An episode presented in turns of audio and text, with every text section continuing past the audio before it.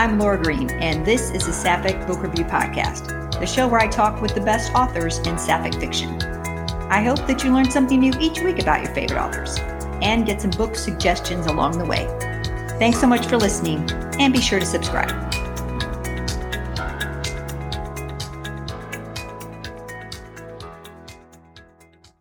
Welcome to the Sapphic Book Review Podcast. Today's guest is not only one of the most successful writers in our community, she is also one of our finest ambassadors. Jae, welcome and thanks for joining me. Thank you so much for having me. In your upcoming release, the lead character is a professional cuddler. Tell us a little more about Just a Touch Away, and would you ever consider a career as a professional cuddler? Ooh. Yeah, Just a Touch Away, which I just sent off to the editor not even two days ago, so it's very exciting. It's a forced proximity, enemies to lovers romance between a woman who is working as a professional cuddler and the other main character is um, an aloof, ice queenish character who works as a marketing consultant. So they couldn't be more different if they tried. And they inherit a building together. But there's a catch. In order to inherit, they have to share the top floor apartment for 92 days. Oh, wow, that's a random number. I can't spoil it, but it, there's a reason for that exact number. I can't wait for it. It sounds very interesting. Mm-hmm. Yeah. Would you ever be a professional cuddler? I don't think so. Um, first of all, I think I already found my dream job, um, which is working as a full time writer. And it fits my personality perfectly. And while I love cuddling, I restrict it to very few people in my life. Um, and if you do it professionally, you have to be able to share physical affection with all of your clients. And so ideally, they would be a little bit more extroverted than I am. Um, otherwise, it becomes very draining very fast. So I leave that to other people, I think. my, my, main character, Hannah, is perfect for the job, but I know she gets to do it. Just a touch away is novel number 23. If I told you when you published your first book, Backwards to Oregon, that you would have written 23 books, what would you have said? Oh, wow. Backwards to Oregon was first published 15 years ago because before I joined Ylva um, nine years ago, I was um, with another publisher, L Book. So the first edition was published uh, nearly, not quite, but nearly 15 years ago. I think I wouldn't have been surprised to hear that I would go on to write 23 more novels um, because I've always been a writer from the age of 10 or even earlier than that. And I've always written and never stopped. So Backwards to Oregon wasn't the first book I've ever written, just the first one I published. What would have surprised me was if you've told me I would publish 23 novels and in English, uh, which is not my native language, and to go on doing it full time and making a living from writing and publishing sapphic romances. That would have been the amazing part for me because I never really believed that that would be possible. That has to be amazing to be able to do something you love so much full time. Yeah yeah it's like i feel every day like i'm living a dream. It's not always easy but it's always fantastic. The first book of yours that i read was conflict of interest. Aiden and dawn remain one of my favorite couples. Do you have any plans to write more police procedurals in the future? One day i do want to write uh, the third novel in the portland police bureau series because i think especially about aiden and dawn there's still so much to tell. They still have a lot of growing to do as people uh, individually, but also as a couple. But I feel that book, the first one, Conflict of Interest, I wrote it 16 years ago. It was the first book I ever wrote in English. And it wasn't the first I published, but the first I wrote. And back then, it feels like completely different world. Or my awareness, maybe the world wasn't so different, but my awareness of the world. Um, I think, like a lot of people, and when I say people, I mean white people, we weren't as aware of the problems within the police force back then. I mean, TV movies, TV shows certainly didn't portray it back then. The police were always the good guys. Not saying they are all the bad guys, but certainly there is a problem and a systemic problem like racism and abuse of power. And I feel like, how do you write nowadays that now that we are aware of the problems, how do you write a novel about a police officer without even touching on it. It's something that feels unrealistic to me. And I feel like as writers, we have a responsibility to not ignore the problem, But on the other hand, how do you tackle such a big and heavy topic like racism and all the other systemic problems, especially in a romance novel that already touches on other really heavy themes like rape without burdening the romance novel so much that no one wants to read it because they want to escape their own problems and not read about all the things that are going on out in the world. So I think it's going to be a challenge to find the right balance between being realistic and not ignoring existing problems, but also portraying them in a way that doesn't feel completely hopeless. Right. And I will tackle that challenge, but I want to do it justice. And at the moment, when there's so much going on in the world, the pandemic is not quite over yet, and there's a war right next door um, in the Ukraine. So I feel it's not the right time for me to tackle that book. Yeah, there's a lot of other things going on. And when you wrote Conflict of Interest, not everyone had a smartphone, but now the instant police brutality occurs. It's being live streamed and it can't be ignored because the evidence is right there for all of us to witness. Exactly. Yeah. So if you do write that book, will my girlfriend Kade be in it? yeah, definitely. Kade and Dell, of, of, course, need to be part of it too. That, she's one of my favorite characters. Oh, cool. I have a big old crush on her. in chemistry lessons, Kylie and Regan, best friends since kindergarten, go on three dates to prove they have no chemistry. My chemistry grades in school are not something to brag about. Did you get good grades in chemistry? Yeah, I had an A in chemistry, but it was not my favorite subject at all. In Germany, we had the opportunity to choose three scientific subjects and to drop the one after one year, and I dropped chemistry. yeah, mainly because I didn't like the teacher. So I, but I picked chemistry for chemistry lessons because I mean it was the obvious choice. But uh, Regan is um, based actually on my biology teacher, who was just a fantastically cool teacher and she always went the extra mile for her students. And so she was the inspiration for Regan, even though she taught biology and not chemistry. Did she have a thing with the um, with the woman who worked in the uh, lunchroom? No, but a lot of students, and I don't exclude myself, uh, had a crush on her. So, for someone who hasn't read any of your books, what are the three books that you feel really encompass who you are as a writer and are the best to introduce readers to your work? Mm-hmm. It's a fantastically phrased question. After 23 books, it's it's really hard to pick. But I would say, if you ask my readers, I think they would go with Backwards to Oregon. That's the favorite of so many, and um, that's kind of astonishing because it's a historical romance, and even people who don't normally enjoy historical romances or books with a Western setting loved it it's basically a marriage of convenience uh, between a single mother who is forced to work as a sex worker and Luke. Yeah, Luke is hard to describe because it's set in 1851 and they didn't have the terms that we now have to describe our gender identity. Some of my readers read her as a butch woman, others read her as a trans man, and others read her as uh, being non binary. And I certainly think yeah, being non binary might be a good fit for her because she doesn't identify with the women of her time, but also not quite with the men around her.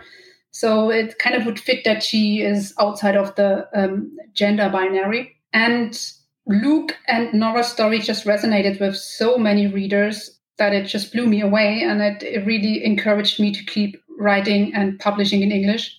So I think Backwards to Oregon would be my first choice. Uh, what else? Oh, maybe Damage Control, which is part of the Hollywood series, second book in the series, but you can also start with it. It's a long book. It's 140,000 words, which means it's almost twice the size of the average romance novel. Um, it's a real slow burn, and it's a romance between uh, a famous actress who thinks she's straight and wants to convince the world she's straight but then she ends up falling in love with her female PR agent. So, yeah, I think that would be my second choice. There's a lot of banter between the characters, and I think that represents my, my style really well. Oh, what else? Oh, yeah, maybe Just for Show, which is a fake relationship romance. And yeah, I really love fake relationships. And what's so typical to my writing style is that the two characters are very different. They are basically an opposites attract couple.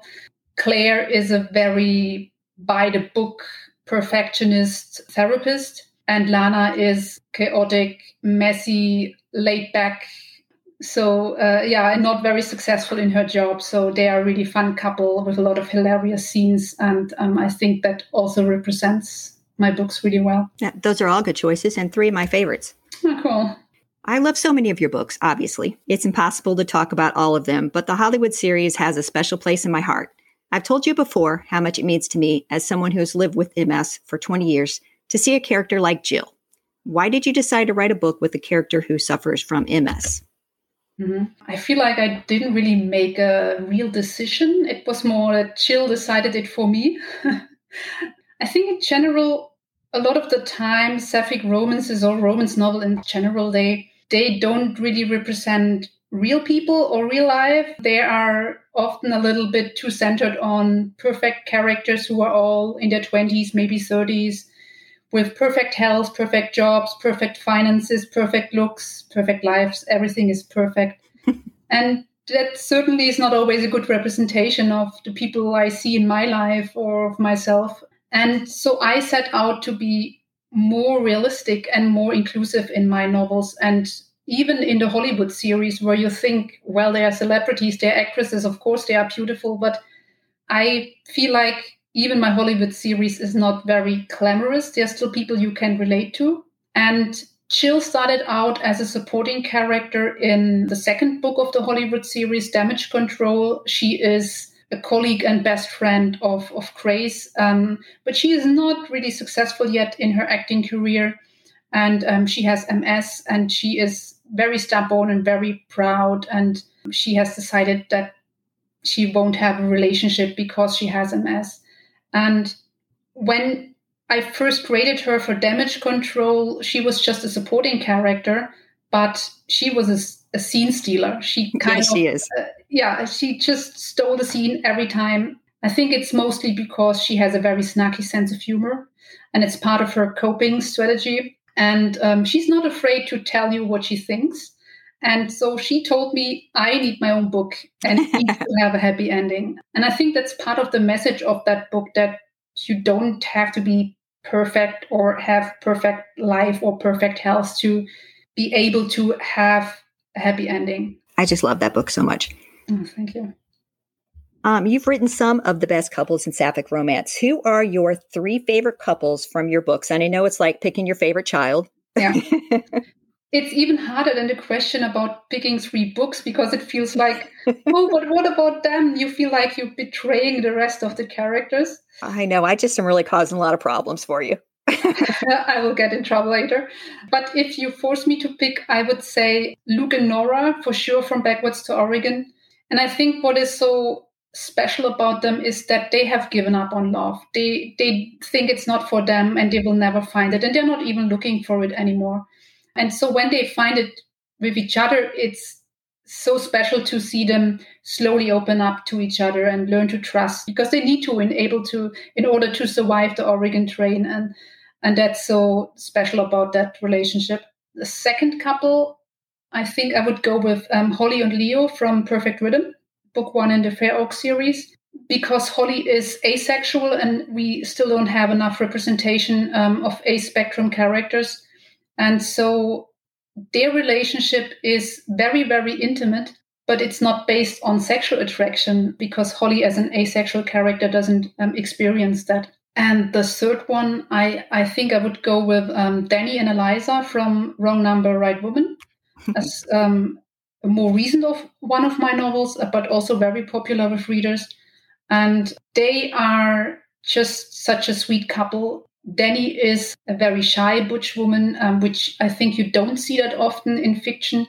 She has love handles and is not very confident about her looks or herself in general. But um, Eliza just loves her exactly the way she is and the other way around. And it's the kind of low angst story that I really needed to write during the pandemic. Yeah, Denny's the best. I wish uh, she could make me some of those pants of hers. yeah. Before you became a full time writer and editor, you worked as a psychologist. once again, I'm going to cause you stress. What three characters of yours need the most therapy? That's super great question. I've I've never been asked that one, um, but it was an easy one to answer. Actually, I think I would start with Dawn, who interestingly is a is from conflict of interest, and she is a psychotherapist herself. And psychotherapists sometimes tend to think they don't need therapy, but Dawn definitely does. She is a rape survivor, and also she went through other trauma in her life. She she lost her father and her her brother to violent crimes. So I definitely think, yeah, she she needs therapy.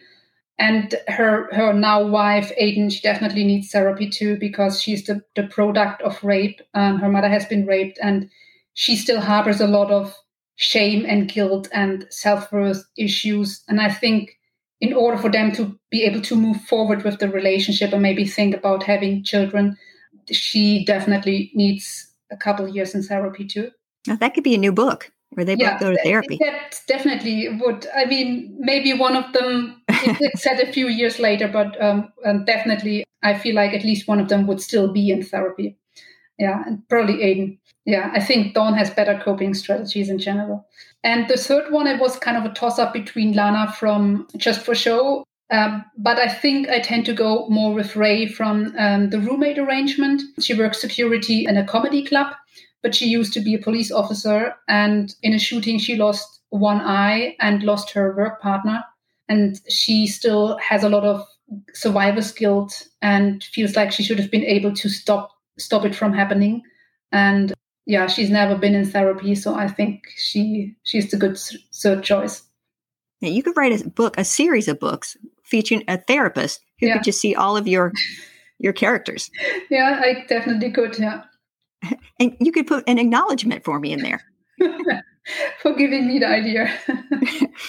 now that the world is starting to open up again, what are a few places you'd like to visit? I where to start? I haven't traveled in the in the last like two or nearly three years at all because I live with a immune compromised roommate and we used to spend every winter like at least three weeks somewhere at the ocean. So I really miss that. And I want to go back to that maybe this year or mm, maybe next year. I will see.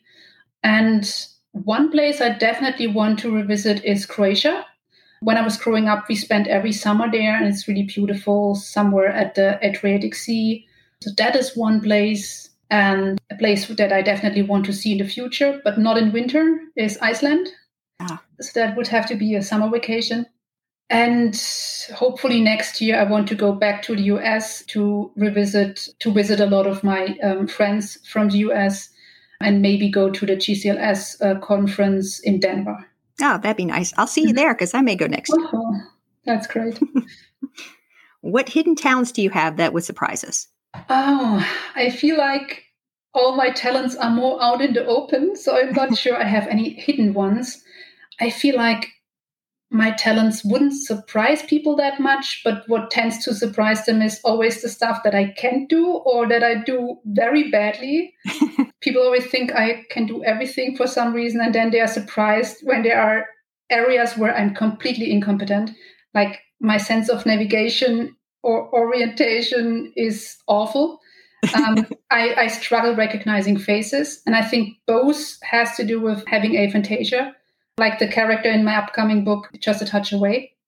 And oh, my singing is horrible. Oh, come on. Let's test it right now. Sing me a song. No, no. no Believe no me, your ears would bleed. Um, my roommate says I sing like a nightingale, but the problem is the nightingale has a very bad case of laryngitis. no, trust me. I, it's the reason I'm not a singer. Oh, but I just thought of a of a hidden talent that surprises most people. I'm not sure if it's a hidden talent, but something that surprises people is that I'm really good with numbers, so statistics, and I'm a spreadsheet geek, and that for some reason really surprises people. And I think it's because most creative people tend to not have a head for business, and they are word people, not number people. And before I went to university, I got my qualification that enables Germans to go to university at a business school. And so I feel like I have the head for business and the head for words. And that's the only thing I can think of that would surprise a lot of people. Okay. Well, one of these days when you feel up to it, I think you should just come back and sing for me. And I will be the judge of whether you sound really bad. No, let me be the judge of it and save your ears. It's, it's really horrible. I, I love music, but I think I leave the singing to someone else. Okay. I know how you like to explore your city of Freiburg, Germany. If you were going on a day of exploration, what snacks are you taking? Because I know you like snacks too. Mm-hmm. I wouldn't take any um, because the fun is to get them in the city. I would just, for lunch, I would stop somewhere where they have one of my favorite foods of all time, which is a vegetarian yufka. It's a Turkish dish or kind of Turkish German, German immigrants who immigrated to Germany in the, I think, 50s, invented it. And it's basically um, a very thin flatbread and you can put whatever you want on it. But I, I'm a vegetarian, so I have mine with lettuce, tomatoes, um, corn, carrots, cucumber. Oh, and the most important is a yogurt garlic dressing that you put on top. And then you wrap it up, like kind of like a burrito or a wrap. And then you either eat it in the restaurant or at the, the outside patio, um, or you take it to go. So you can take it with you and continue your excursion. It's like a fast food, but it's a healthy fast food. That sounds um, amazing. Yeah, it's uh, so good. And if you can still eat anything afterwards, which is actually unlikely, but maybe after a couple more hours of exploring the city, I would either have ice cream, uh, which is my go-to junk food, or uh, have a piece of cheesecake, which is my favorite cake, and they have really good one at the farmers market. Oh, that sounds good. I'm so hungry. Um, what have been your favorite Sapphic books you've read so far this year? Ah, this year I, have done a lot of a, a, lot better than the previous years with my reading. Um, I made a resolution to read more just for fun. And I've participated in, in my reading challenge that I'm running this year, the, the Sapphic Book Bingo. And my book bingo card is, I think I have more, just three more squares to fill. Um, oh, wow. And I think my favorite so far, maybe two or three, Breaking Character by Lee Winter. So I've been catching up on all the Lee Winter books. That one was my favorite of hers. Uh, what else? Uh, when You Least Expect It by Haley Cass. And right now, I just started it yesterday, but it might become one of my top three of the year is If You Don't Ask by. Noyes. So it's kind of the mirror story of Ask Tell, which is one of my all-time favorites. So I think these three. I just started on audiobook because it just came out today and I've already read it twice. Yeah. I, I might get it and maybe switch to the audiobook because I've switched to audio a lot because I have low vision and after a day looking at the computer screen writing, it's really good to just close my eyes and listen to a book. And Abby you can't go wrong there. Yeah, true. Well, Jae, thanks so much for taking the time to chat with me. This really was an honor, and I appreciate it so much. I appreciate it too, and it's a pleasure. Thanks so much for listening, and thanks again to Jae for joining me today.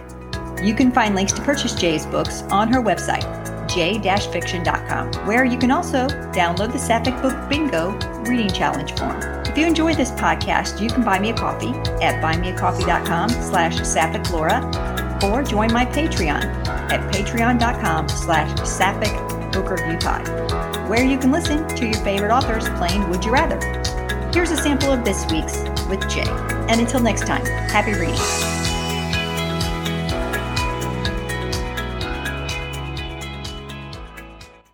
Would you rather go to a karaoke bar with Annie and Drew from Something in the Wine or Denny and Eliza from Wrong Number, Right Woman?